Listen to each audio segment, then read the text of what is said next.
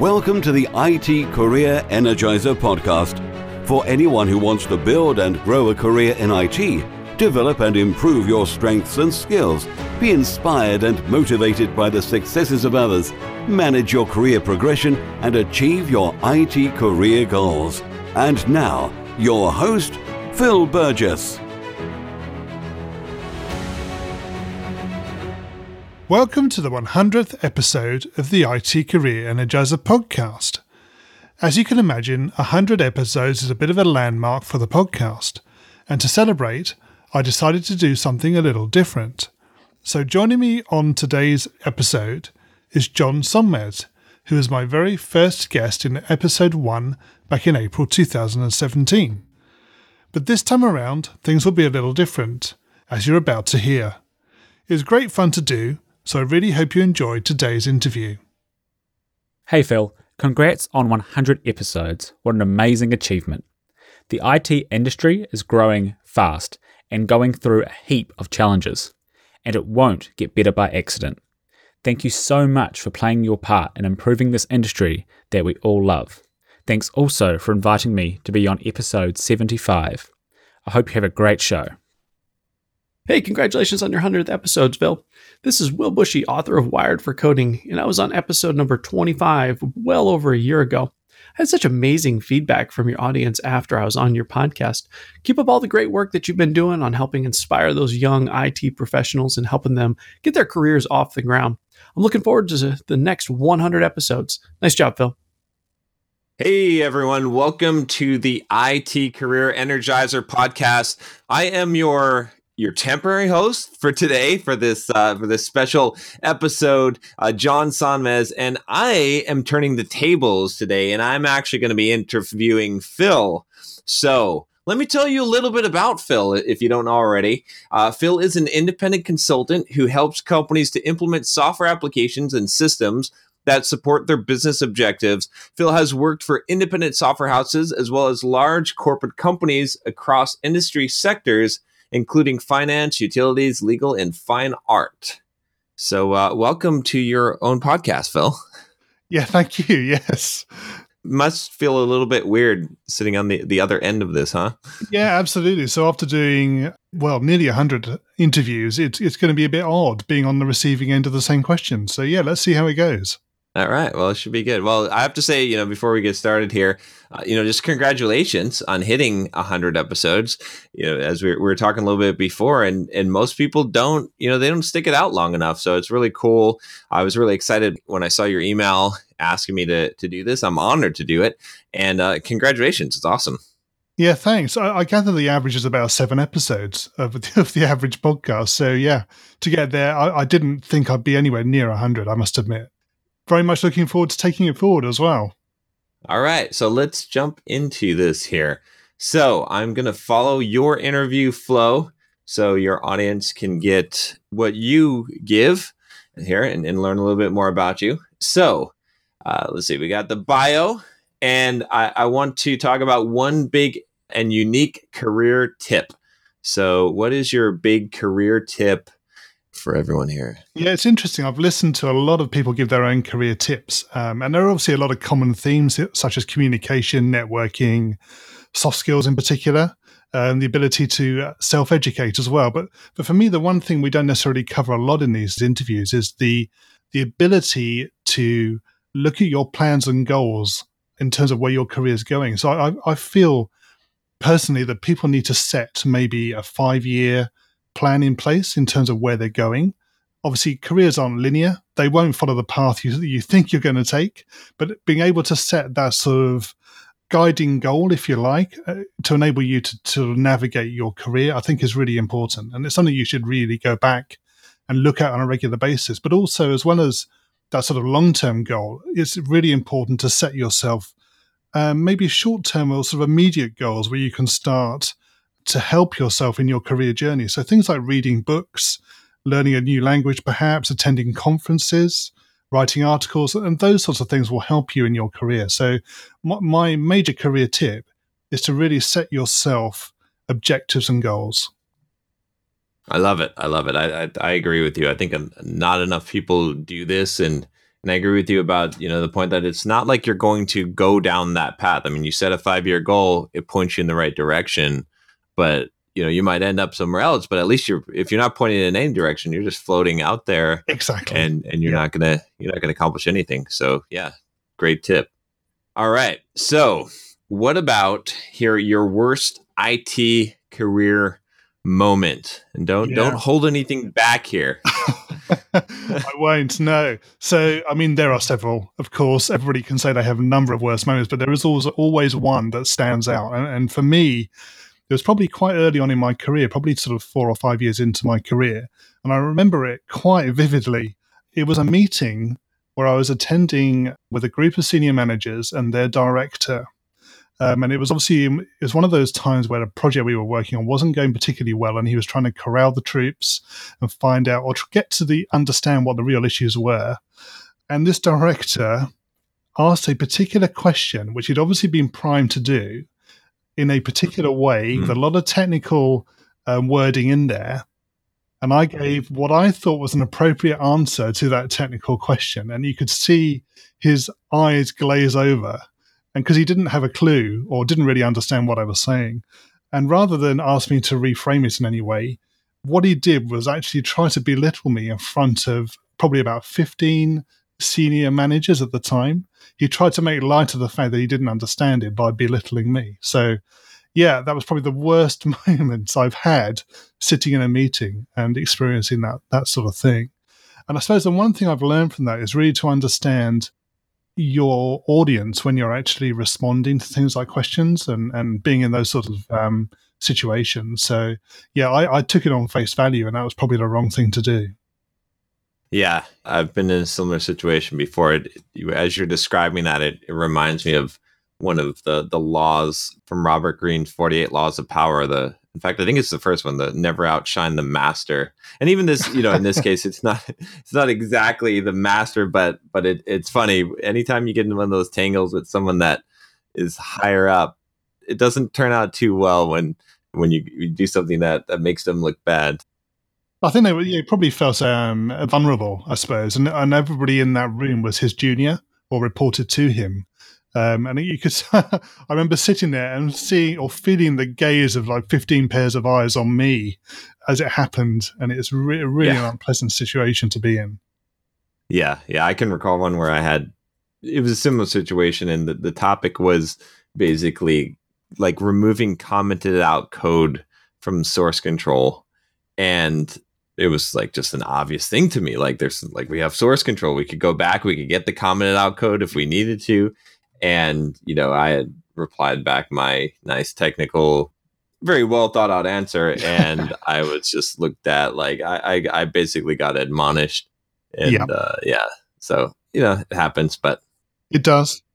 So uh, let's see, what do we got here? So, how about your IT career highlight? What's the what's your greatest achievement? What's your victory? You know, your triumph well, I suppose, I mean, I, I could talk about different projects and successes and, and those sorts of things. But for me, one of the things I'm probably most proud of is actually being able to help people in their careers. So, um, being able to play a role in supporting and mentoring people, not necessarily as a deliberate way of doing things, but the fact that it has happened. And I've always taken an interest in the people who work for me and what they do. I'm, I'm quite keen to empower people and, and sort of guide them rather than sort of manage and oversee, if that makes sense. So that's probably the thing I'm most proud of from a from a work perspective, but also the podcast in particular has been over the last 18 months has been something I'm very proud of having put together and done. And yeah, being able to talk to so many great people on on the show has been fantastic. Really enjoyed that. So being able to put something out there into the world, which hopefully everybody else can benefit from, I think that's probably what I'm proud of most. I was thinking you would probably answer it that, uh, you know, but it's good because it is such a great, great thing, great accomplishment. I, you know, I think so many people are afraid to put themselves out there and to share, and it's just awesome to see you doing something like this, creating the podcast. And there's a lot of other developers, you know, that have followed suit, but I wish more people would step up and realize, you know, that that yeah. contribution because it's it's it's rewarding for you as well, right? I mean, it's it is, yeah, yeah and, and getting feedback from people who listen to the show is also another great feeling as well, and, and being able to help as well. I do get asked the odd question now and again. Um, and it's great to be able to give an opinion and and uh, help people out when they do have questions and problems. Yeah, I, I think it's amazing too. Just the, the, the idea that like I know when I first started out in, into the public space, I felt like who am I to do this? And you know, I think a lot of people feel the same way. And then it's like, no, but now look at you. You know, I mean, you you've got this podcast, you've got hundred episodes. Like you're out there, you're doing it. Didn't need permission. You just do it, and then pretty soon it becomes a thing. So. Yeah, it's it's funny. I mean, just going back to when I started this, it wasn't something I, I necessarily planned on, and I didn't know a lot about podcasts two and a half years ago. I came across podcasting pretty much by chance. Literally, an email dropped into my inbox from somebody I knew said, "Hey, you might want to check this podcast out." And yeah, I, I became hooked at that point, and I and um, listening to people like John Lee Dumas, who I believe you've been a guest on Entrepreneur on Fire. Yeah, yeah, a couple times. Yeah. So yeah, again, so he was one of the reasons why I uh, decided that this was uh, something that potentially I could do. So yeah, give it a go and see what happens. Yep. Awesome. Awesome. So, what is one thing that excites you about the future of a career in IT? For me, I think that probably the most important thing, or the most thing that excites me, is really the fact there are so many possibilities of things that can be potentially achieved with um, technology. Technology is integrated into our lives probably more than any ever time has been. The genie really is out of the bottle, and it's an era of technology and, and innovation.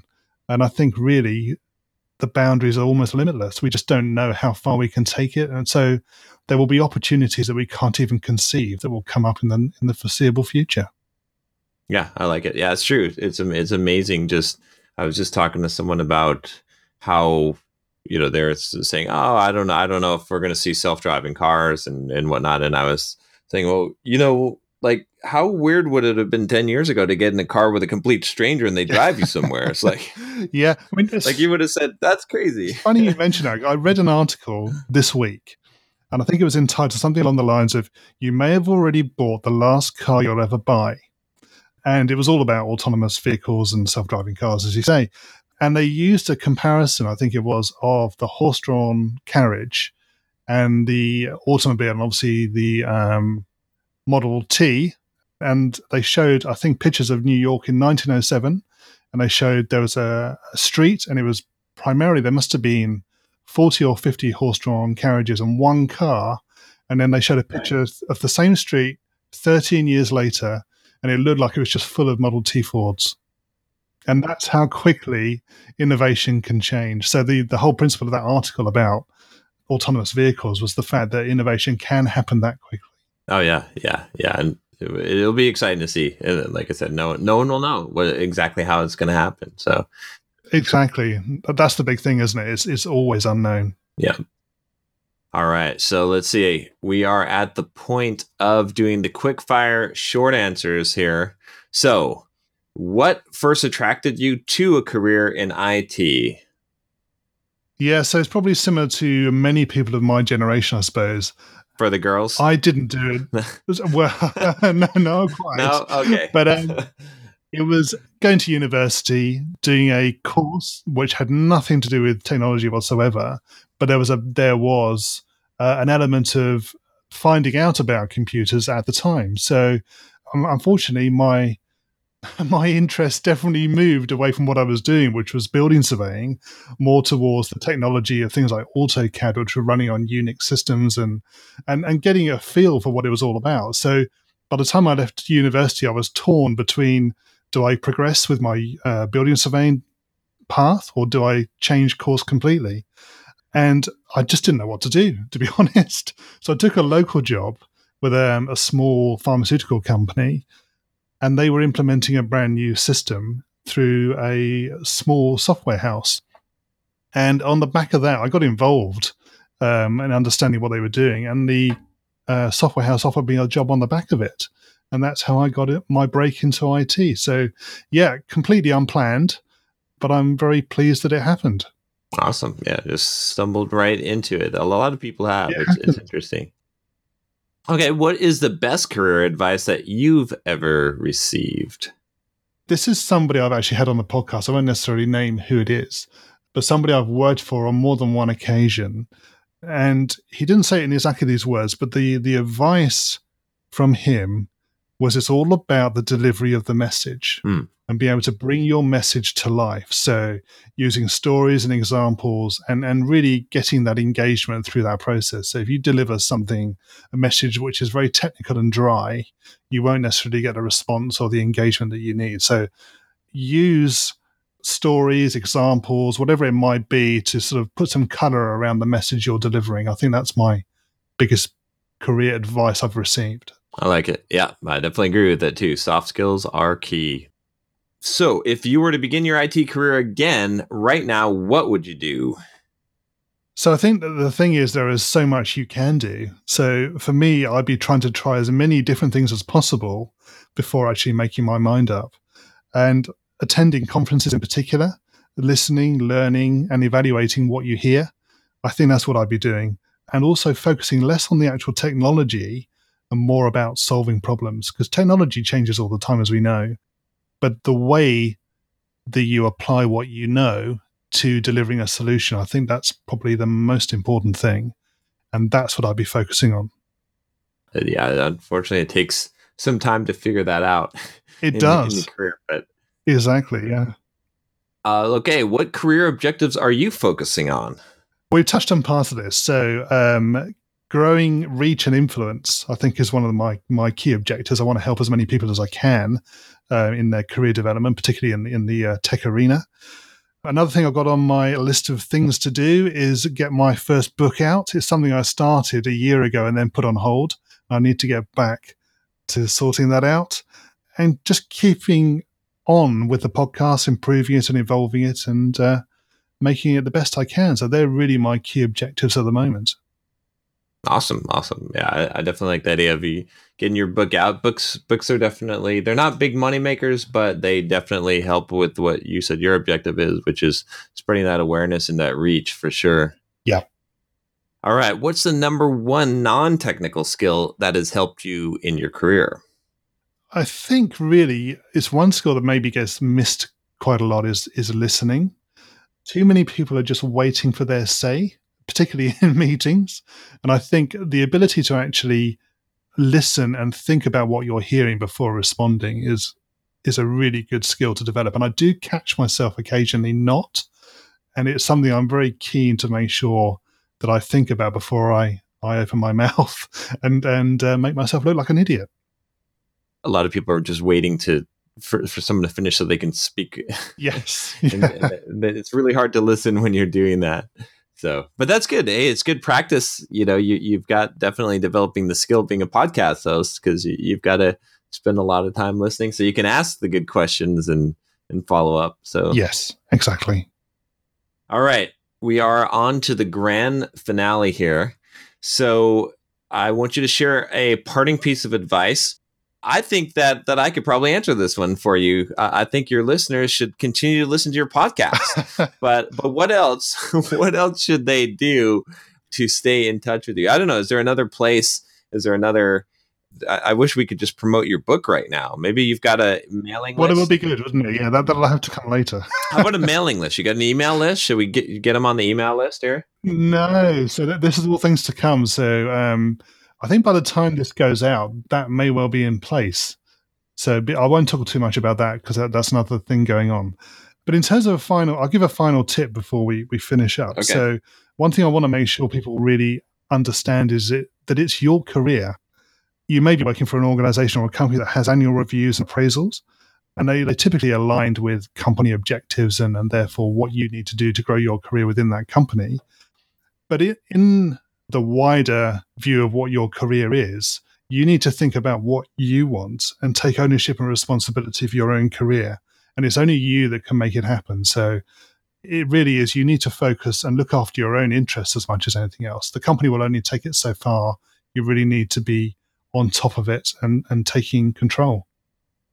i love it I, and I 100% agree i think so many people are just expecting that their employer, their education, their college, whatever it is, is going to provide them with everything that they need and put them on a plan so they can grow and develop. And it's so untrue. You have to be the one who decides that you're going to check and you're going to make sure and you're going to make sure that you're getting what you need and, and moving in the direction that you want to move because no one else is is watching out for you even you know uh, no you don't need a you're not going to have a babysitter so yeah totally agree with you 100% exactly all right, Phil. Well, thank you for uh, being such a great guest on your own podcast here, not causing any trouble. So, uh, yeah, it's been fun. And, and again, you know, uh, it's an honor that you asked me to do this. And congratulations. This is awesome. I, I, I wish you well and, and, you know, get that email list up, get that book out there. It's awesome to see what you've done. And I wish you future success. Great. Thank you, John. Really do appreciate you uh, taking the time to interview me. Hi there, it's Kent C. Dodds here, and I'm just here to congratulate IT Career Energizer Podcast on making 100 episodes. Holy mackerel, that is a lot. Congratulations. Good luck on the next 100. Thank you for listening in to the 100th episode today, and my thanks to John Sonmez for being my guest interviewer. You can find full show notes for today's episode on the IT Career Energizer website at itcareerenergizer.com slash E100. I'm really looking forward to bringing you further episodes into 2019 and beyond. And remember, if you're not growing your career, you're slowing your career. Thanks for listening to the IT Career Energizer podcast. To find out more about building a successful career in IT, visit itcareerenergizer.com.